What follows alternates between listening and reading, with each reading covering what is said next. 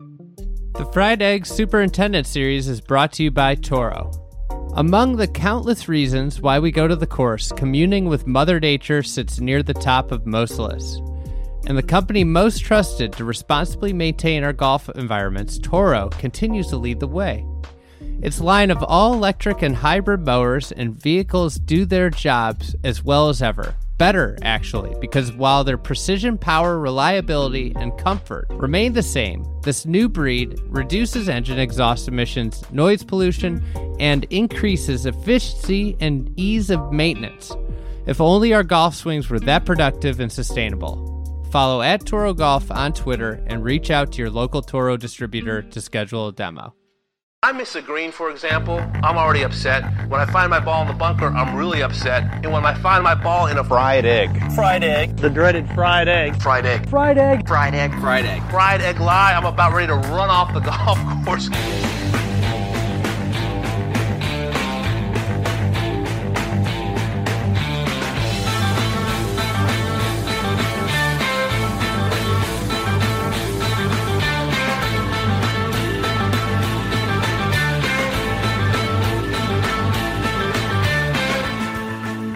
All right, welcome back to another edition of the Fried Egg Podcast and our Superintendent Series.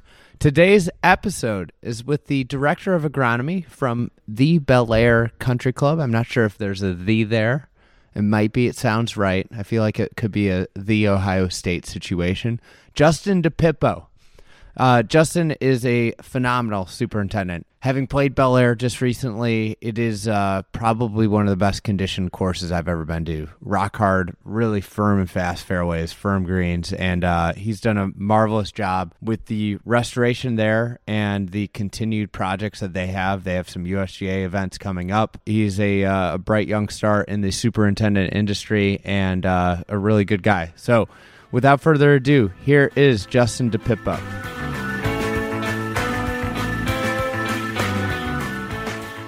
What's the uh, what's the oddest request that you've gotten from an, an adjacent homeowner that you can tell?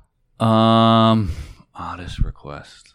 Nothing really jumps out as odd, but more of a some extreme request to, you know, completely alter some portion of the golf course just to drastically improve their their view. Is it all about the view?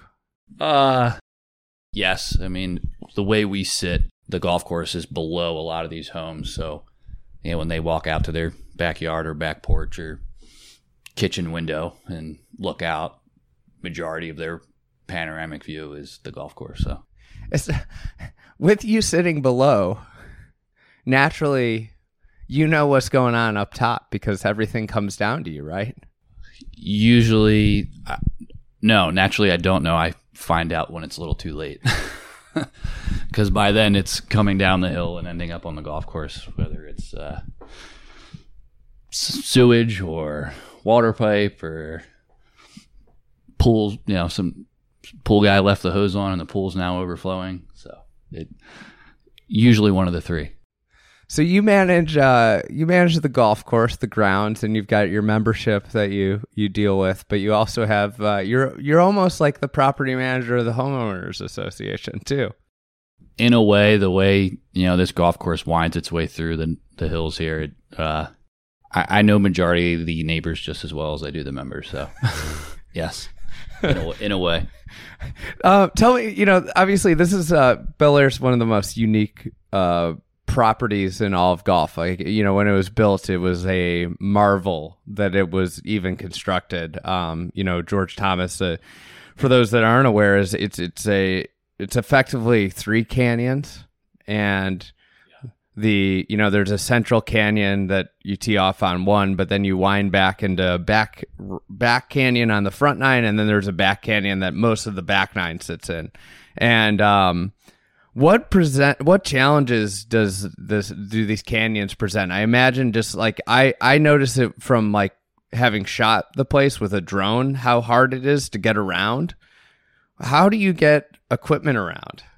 Um I mean the logistical challenges of our operation here and just basically doing anything um you know we deal with some sort of challenge uh, whether it's equipment or noise or, uh, I mean, I'm sure you could tell just pulling in this morning, you came through a private all girls high school just to come to the shop. So, um, yeah, there's challenges just getting anybody inside the gates, which it could be any one of our, you know, 18 to 20 gates. Uh, and equipment wise, you know, we have uh, a couple service gates that we have to use, and you have to backtrack the same way you went in to come back out, and um, so there's a lot of time and you know logistical thought that's put into just how we go about our morning. Uh, you know, we've to you know California labor laws. We only have you know four and five hours to work in the morning, so you know you take your meeting, you take your break. Outside of that, you're left with four hours and thirty minutes. I mean, we've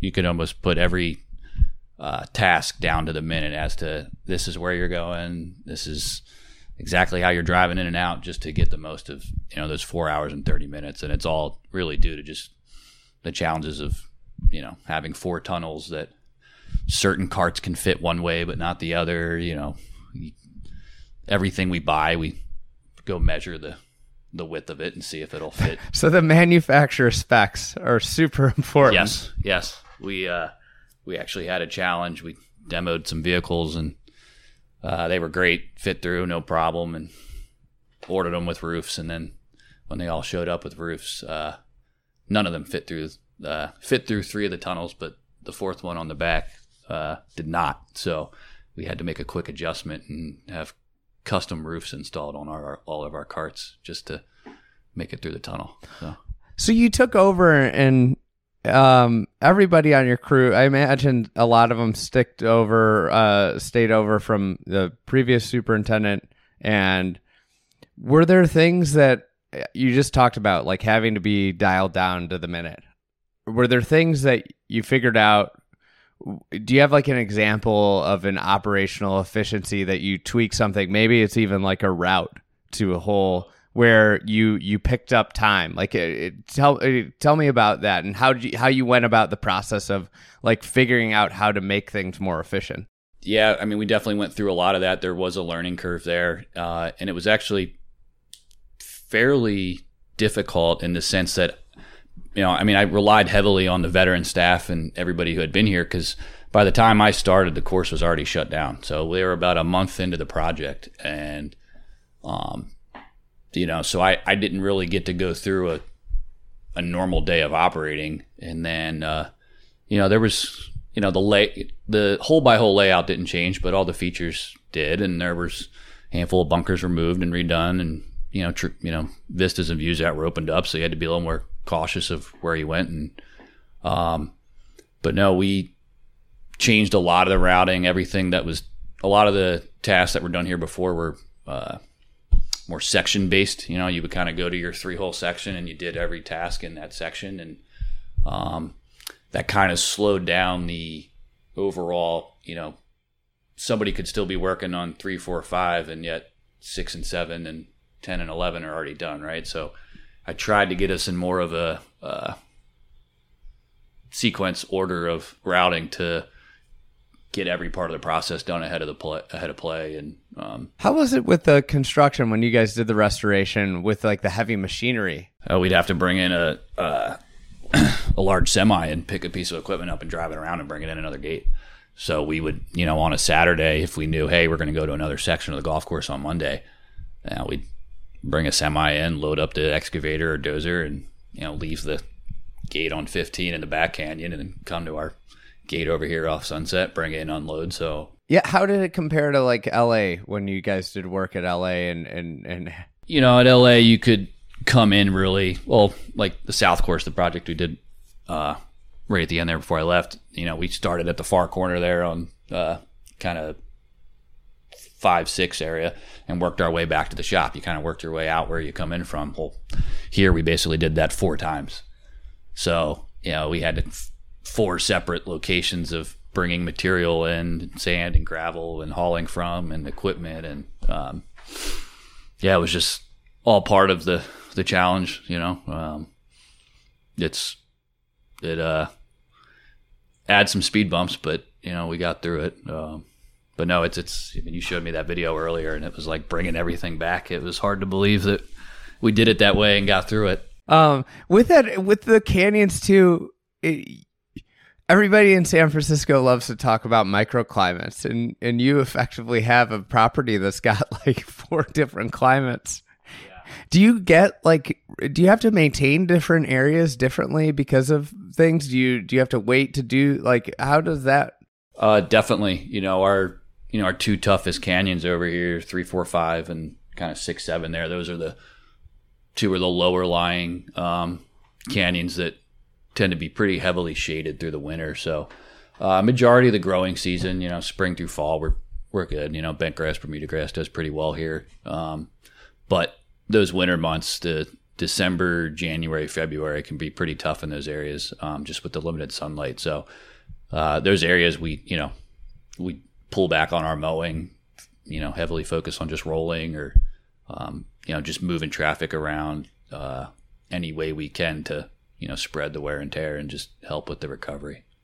Um, that's that's a another challenge of our, you know, the way we just kind of nestled in here nice and tight and What are the advantages? Are there any? I mean, we've talked about all the challenges. Do you do? You, is there anything that's uh, the quirkiness of this place that uh, that uh, you actually end up being like, you know, it's pretty nice we're here. I mean, just that statement right there. It's pretty nice we're here. You know, I mean, you being able. I mean, every morning, you know, if you get to drive up to the first tee here and look out, and you know, I get to start my day with a cup of coffee right there and walk out. I mean, it's just.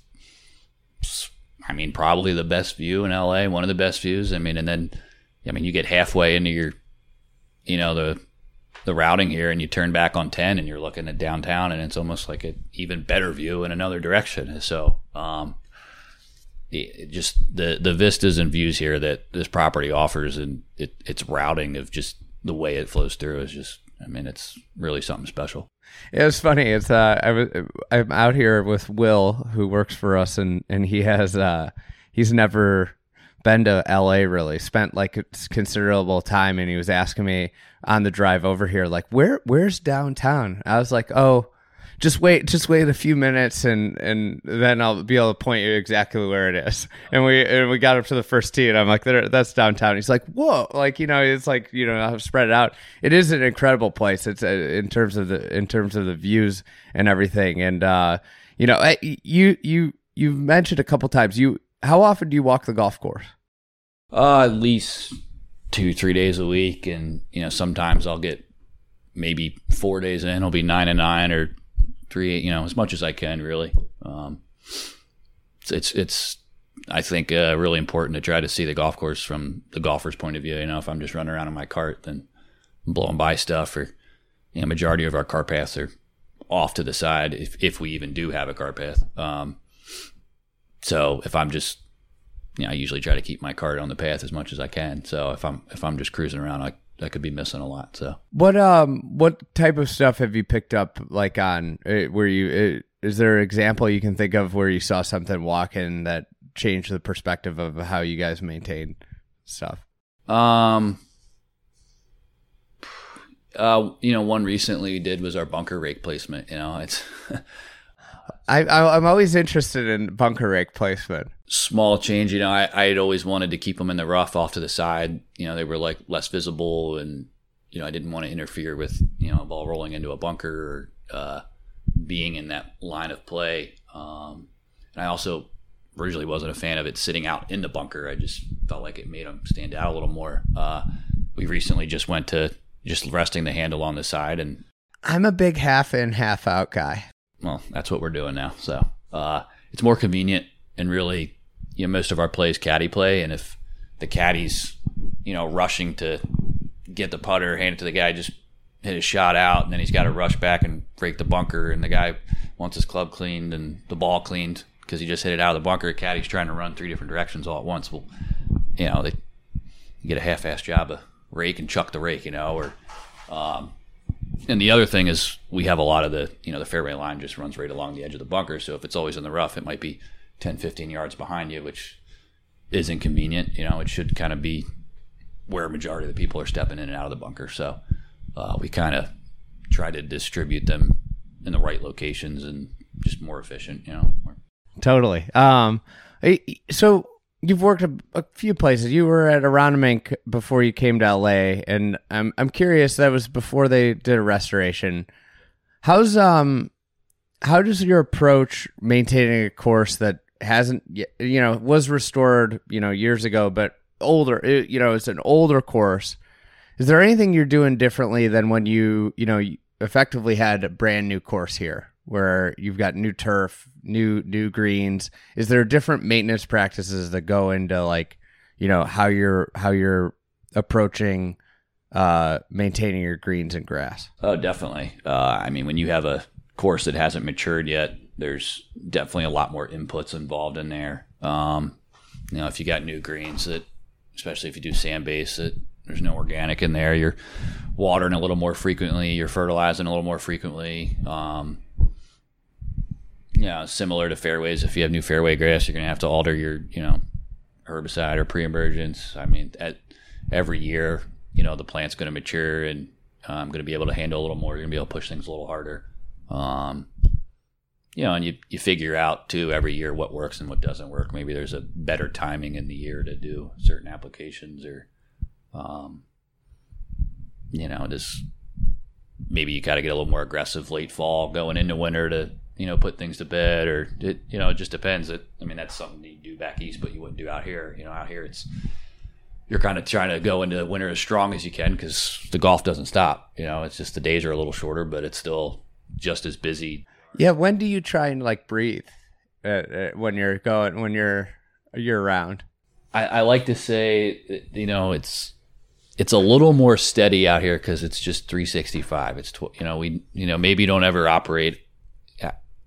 I guess I could say at hundred percent. It's more staying at that ninety percent.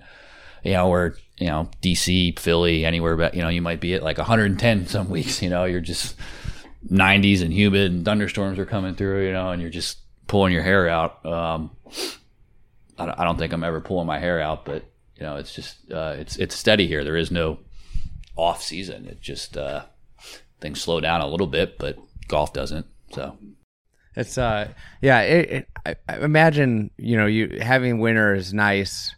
You probably have to approach your staff a little bit differently too and how you manage, right? 100. percent Yeah, we're definitely a little more schedule oriented out here. You could say, you know, everybody's your entire staff's mostly full time. Um, you know, we don't we don't shut down in the winter, right? You're not no golf and you you have seasonal labor. It's it's more full time, so you definitely gotta manage their their time and uh, days off and just be a little more schedule oriented because you're you know it's it's it's it's a marathon, not a race out here. You know, it's it's doesn't end, and uh, you, you got to make it till the end. And the second it does end, December thirty first, January one, it starts back up again. So, um, my my mindset definitely changed there coming out here. Does anybody do like I know Cal, Cal Club does like 2 week maintenance like maintenance like course shutdown. Do you do you guys is that a common practice in California? Uh, yes, we do eight days in July. Um, you know, being mostly Bermuda grass, that's you know July, August, September. You know, it's probably the best Bermuda weather we have out here. So right at the beginning there, we just that's when we'll get aggressive with our fairways, tees, rough, all the Bermuda grass, and then we'll time it with our greens as well. Try to. Uh, the good thing there is you try to inconvenience the membership as little as possible. So if we can be super aggressive one week a year and try to get as much done as we can, and uh, you know, any of our surface management practices do whatever we can that week that'll allow for better conditioning throughout the year. Um, So those 8 days aren't a break at all for you. It seems like those are probably the the hardest days. everybody else at the club schedules, you know, like a nice week vacation and everybody's time off, you know, a couple people coming up top. That's about it. And we're, you know, 12, 15 hour days. And, you know, we've had so many big projects going on. It seems like every year we're trying to, you know, not only do the golf course, but time it with something else. And, uh, you know, it, it, it, it's like there's still not enough time in the day, even with eight days. I, you know, I'd sit here and say, oh, two would be great.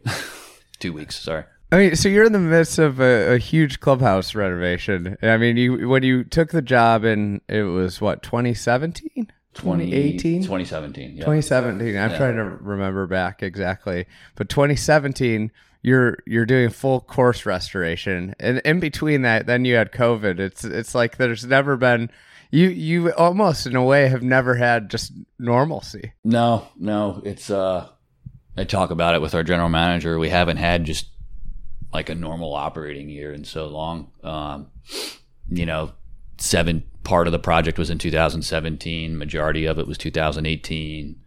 Uh, you know, the first year the course was open, 2019. Obviously, we are uh, really busy. I mean, the, cor- the, restoration work was really well received. Rounds were up, so so you had the challenges of it just being a year one golf course, and you know having you know new challenges and new property for myself, figuring things out and what works, what doesn't, and then uh, you add a increased volume of play, and then before you know it, March of 2020 is COVID, and we rolled into a 53 day full closure. I mean, it was just a couple of us coming in working. So, um, and then the project that you mentioned. So yeah, it's been one thing after another. When you look back at COVID, so you shut you're you're the whole club shut down for 53 days. You're doing bare bones maintenance with bare bones people, and then you come out of it, and it's you know I imagine was very stressful to manage people during that time, um, and be like one of the businesses operating.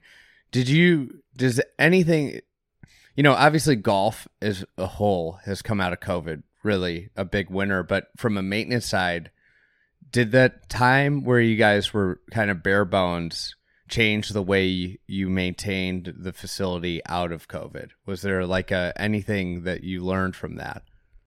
Um, you know, we we went through it of you know, we started with okay, how how much can we pull back? You know, obviously the golf course is you know the biggest asset to the club and the membership, and we would never want to do any sort of long term, you know, uh, pullback there. But uh, we tried to get through those. You know, the beginning of the, the that sixty day stretch, we didn't know what was going to happen, right? So it was pull back full force.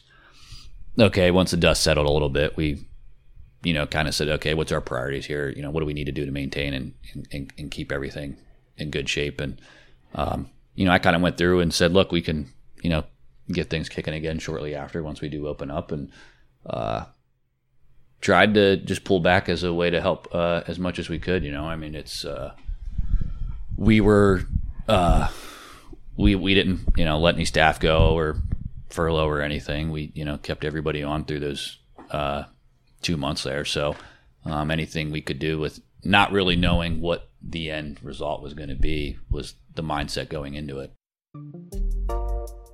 Now for a quick word from our sponsor, Toro.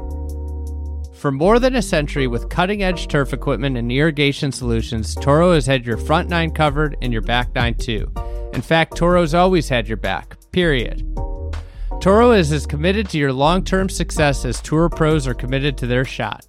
That's down to top notch customer support from Toro and its dedicated local distributors, both of whom are passionate about delivering turf equipment and irrigation solutions that solve real world problems.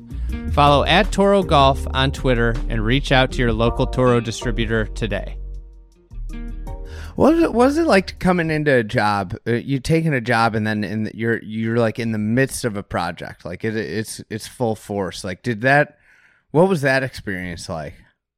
Um, you know, I really credit, uh, you know, working at LA Country Club for five years or so. Um, you know, we did a lot in my stretch there. I mean, we did, uh, there was a big driving range project we had done early on. We had the Walker Cup. We did the clubhouse. We did the whole entire South course. Did a lot of uh, prep work for the Open at the same time since the uh, Gil was out and construction company was already there, so it was e- easy to get through some of the stuff. Um, you know, I almost had lived the life of one thing after another for a while. Um, so I was coming off that project over there, so it was pretty easy to just kind of jump in the seat here and get going. It, you know, it was exciting. I mean, uh, you know, not too many guys on this side of the business get to just, you know, instead of getting off on the Wilshire exit, you get off on the Sunset exit in the morning. So, uh, yes, it's just a short, short, short jog over here. I was looking at.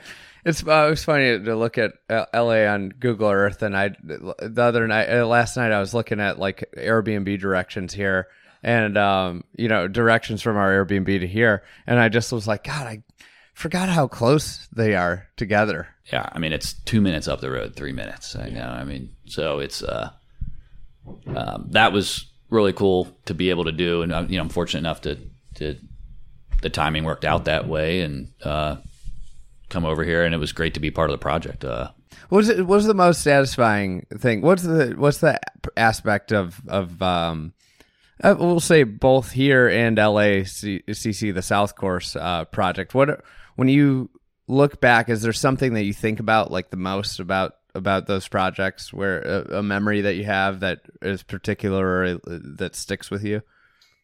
Um, you know, the big thing was just the probably the amount of work we accomplished and uh, you know the the people you work alongside with when you go through those projects it's like a relationship you build and uh, you know from the contractors and architects to you know your own staff it's just um, it to to people who don't understand maybe all of it it might not be as like uh, seem like so much that you took on and you were able to accomplish but uh, when you look back and what you did and you know when you get to see the end result and it comes out and things are so well received and the golf world gets to you know really appreciate it and membership appreciates it and loves it and uh, you know it's rewarding. I mean it's uh, you know it's why we do what we do and it's funny. I i spend a, a considerable time checking in on on something on a project this winter and um it's amazing how if you go every day it feels like nothing's really happening.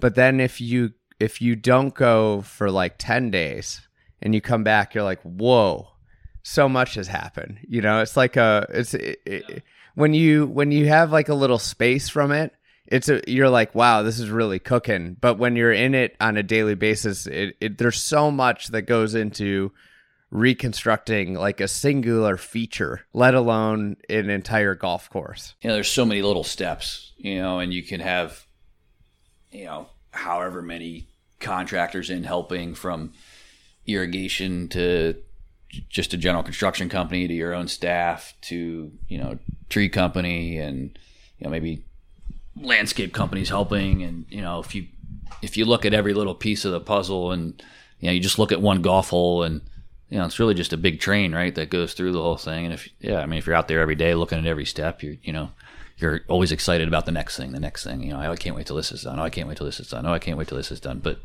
and when you take a step back and you look at it every two weeks or so, you'd be like, oh wow, look, it's really coming together. That look at that hole now. Two weeks ago, it, there was nothing there, you know. So it's the most satisfying thing when when the grass is down and you know you're you're moving on to something else.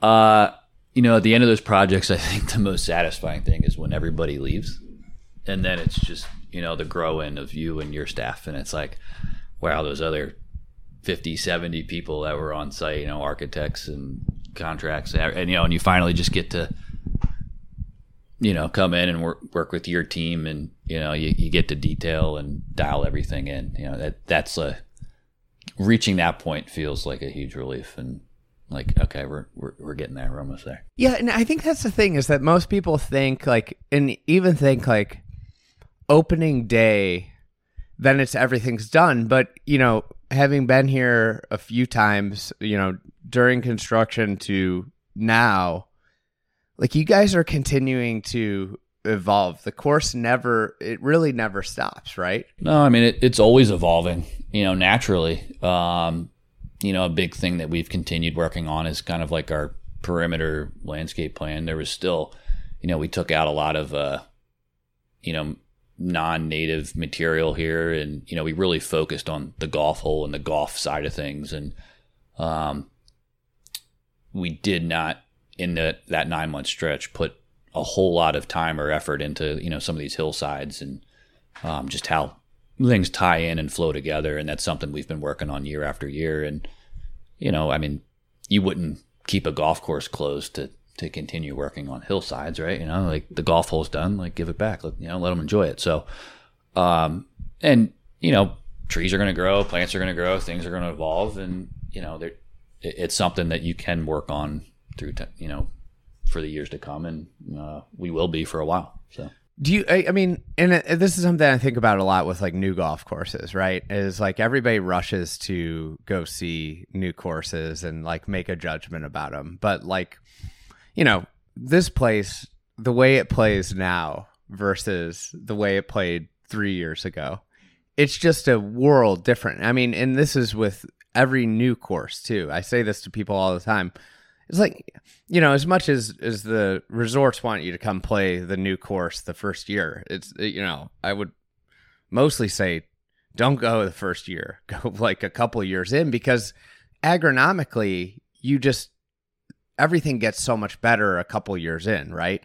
Yeah, of course. You know, like we touched on earlier, as you know, as things mature, they're going to be able to handle more. You're going to be able to push them more. I mean, we weren't maintaining the course like we are today, right out the gate. You know, um, but you know, you want to get open. You want people to enjoy it. I mean, you know, you, you're not going to stay closed an extra three months just you know just for the is there a feature that like uh, the you've changed the way you've maintained it because you saw, hey, w- we thought we would do it this way and it just didn't necessarily work that way, so we're doing it a little bit differently. Uh, you know, a, a big thing is art the dry washes.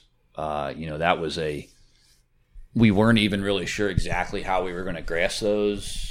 You know, how we were going to do it, what type of grass it was going to be. Um, it, it really evolved as we went through the project. And actually, how those came to is it's kind of a cool story. We I was back and forth with uh, the Doak guys and Renaissance guys on you know what we were going to do there and talking different grasses and you know we we knew the look we wanted. We knew we roughly how we wanted it to play and we didn't want to market them as a hazard and be able to play through them and um, so then we kind of started to get you know how do we get there and is it is it a native grassier grass or plant, you know, but but they're really small. They get hit with overhead irrigation from the fairways and rough. The way they just kind of wind through there, they don't have a separate irrigation. So, um, we were sodding the fairways in February, so everything was coming in pretty dormant. Um, so we were originally going to sprig. That way, it came in kind of ratty and rustic, and just you know, gave it a nice natural look rather than just sodding them flush or something, right? Um, or seeding perfectly, or so we decided. Uh, so we are going to sprig. Well, February it was either either get sod or sprigs. You get one or the other. You don't. You know, we're trying to take whatever Bermuda's available, and yeah, you know, we're pushing to try to get everything down as quickly as we can. You know, trying to make that opening date. Um, so a couple rolls came in in pretty rough shape that were just. So you're, essentially you're essentially your spoilage. Yes. So we had these like rolls, massive, you know, big roll sod that was sitting off to the side, and uh, we can't use it. And I'm sitting there, and I'm like, what? You know, Bermuda grows everywhere. I mean, you'll see it growing in like the middle of the street in a crack. I mean, you, you, I mean, you can spray Roundup on it and it'll come back two weeks later. You know, so I was like, hey, let's just let's just throw these in the in the washes, and uh, it, it looked like a bunch of little beef patties. You know, and our driving range was still open, and members were driving by, and I would just see them stop and stare, like, "What? Like, what is this? What, what is going on here? Is this was this the idea? Was this a plan?" And you know, I just kind of told everybody be patient and now I mean they they came in phenomenal. They're great. Um, we've actually never string trimmed or mowed or fly mowed or anything. We've never mowed them. Uh, really? We manage them just with growth regulator, and uh, we don't fertilize them. We try not to water them. We just basically what an act, you know, what it would be. Yes, and you know, it just let it grow naturally. It, you know, I mean, maybe not fully since we do limit it with some growth regulator, but we don't want them to get unplayable, right? We don't want to be too thick and you know, not somebody not be able to find a ball, but you know, they're still challenging to hit out of. Um, but from a maintenance standpoint of being as low maintenance as can be, that's you know what a native area should be. Well, I think that's like one of the biggest challenges, especially like in in the Midwest that people have, or even the East Coast. It's like I talk to so many supers that are like, you know, our native areas, we spend the most time working on native, and it's like that that doesn't seem like a logical thing. But then they get out of hand so quick. No, I, I hear a handful of guys that you know that's a challenge. You know, you put in these massive acreages and reduce rough, and you know bring some grass lines in, and you know it, it ends up being more work in in the long run. Um, trying to keep them clean and you know have that perfect look, you could say. But uh, no, uh, the way these came out's been phenomenal. And I, you know, going into it, I thought we were going to be spot string trimming here and there, you know, or whatever we had to do to maintain it. But um, they've been phenomenal. I mean, it's probably something I'm most happy with, with you know not knowing how it was really going to turn out. Um, but they came out great. So you got the women's AM next year. The clubhouse will be done by then, right? The first phase, um, two phase project. So yes, m- most of it will be done. So I think you'll just jump into a national championship right from that. That's the plan. Yeah, you know this. Our, our whole plan's been changed a little bit with COVID and you know delays there and um, permitting and just getting things going. So, um, but now we're we're moving along. Things are things are looking good. I mean, you saw a good bit of it this morning, so it's com- it's coming along. With the what are the unique challenges that a, a tournament, a championship present that you know it, compared to doing these big projects with whether they're clubhouse projects or or because or or or restoration projects um, in, in your past experience with LA and in the Walker Cup? Uh, you know, the big challenge with tournaments is just you're, you're limited on time. You know, you're going off one in ten at seven thirty or seven a.m. So, you know, instead of going off one at seven thirty or eight, whatever your tee time is, you know, all of a sudden you got to get everything done within three and a half hours, three hours. So it's you know you really got to think about how efficient you can be, what you can do in the morning, what you can do in the evening, and um, that's why you see these huge volunteer groups at tournaments, and you know we all try to help each other out. And um, it's a big year for LA next year. Yes, yeah, a lot going on. You know, uh, you get the Open at LA, and we've got the Women's Am here, and uh, you got the Riv tournament and LA Open. So it's uh, I think I think this is the first U.S. Open ever, right, in Los Angeles. Yeah. Is it? Do you sense it? You know, having been around the area uh, for a long time, uh, is there a lot of kind of like camaraderie amongst all your peers about everything going on? Because obviously, these championships they happen and they run so smoothly a lot of times because of volunteers that help with agronomy. Like you know, your staff is going to be significantly larger the week of the of the women's am and and uh, LACC is going to have people from all over helping out. Since the AM's match play gets a little benefit there, it gets easier as the week yeah. goes on. So you know you're kind of heavy up front that Saturday through Wednesday there, and then Thursday through the weekend just gets easier. I mean, the final day, right? You got two people going off. So as you know, I've played some amateur events. I think one of the coolest things for a competitor is how the atmosphere of the tournament as you get further and further in a match play tournament changes and you know it's just like when you walk out to the range in the morning there's like when there's only four four people left. Yeah. I've never gotten to where there's two but when you when you go out and the, the just the number dwindles from that first morning of full field to it it's really cool. And i imagine the same thing happens with with the with the turf staff. Like the you know you're you're doing all the same work effectively but for so so few people you know? Yep. You know that you do get a little bit of a break as you know the tee times later and you know you know you don't need the first that final tee time on sunday isn't at 7.30 in the morning so you're still a very young uh, superintendent but you were a very young superintendent when you got your first head job how um how have you do you think your management's changed over the last you know five years?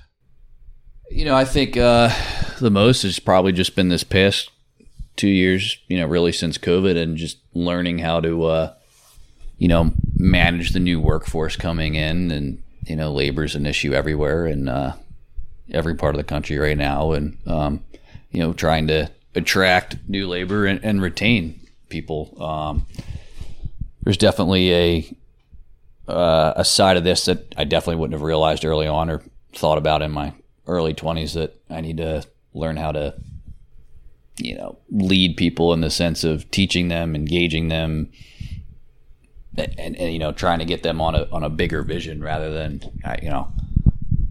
I think early on, I probably would have just thought it's you know you're going around, you give everybody their job assignment in the morning, and it's you know you go do your job, I go do mine, and here we go. but it, it's not that simple. With the with the labor, uh, have you how have you been going about procuring you know people like uh, that's obviously a huge challenge in the in the industry uh big this best thing that's worked for me is word of mouth you know trying to find people through you know your current staff and um you know, it just it, it's such a unique job, and uh, you know, look, it's early mornings, and there's definitely uh, challenges to driving in Los Angeles, and no, I, you know, I think the best thing that's worked for me is just word of mouth, and you know, looking to hire people that have a connection with the people that are here, and you know, whether it's a distant relative or neighbor or um, friend or something. Yeah. You find probably a, a lot of people that can grow in in in the industry here, right? Like you can you can take a job as, as a mower, and you could you know eventually become a superintendent. I mean, that's one of the neat things I think about the job. Hundred percent. I mean, a lot of what you learn is on the job, and um, you know, there's no handful of people in the industry that you know have either it's it was a second career, right? They got into it late with another degree, or maybe didn't go to college, picked up a certificate along the way, and uh, were still able to you know build a, a pretty bright future for themselves. And um, you know, it is a rewarding job. I mean, you get to you get to see your hard work you know, pay off. I mean, you can go out there at the end of a project, at the end of an evening, and, you know, yeah, you may have just worked a 10, 12 hour day laying sod or something, look back and you look at your, you know, your new tee or, And then even like three weeks later, you can be like, look at how that looks now uh, versus when it was. I can't even tell you how many times I've stood on the first tee, you know, uh, and looked at it the past few weeks. So, um, yeah. How'd you get into turf? Um, started as a summer job uh, in high school, working at a called Hartefeld National uh, in Kennett Square outside uh, Philadelphia, um, Pennsylvania.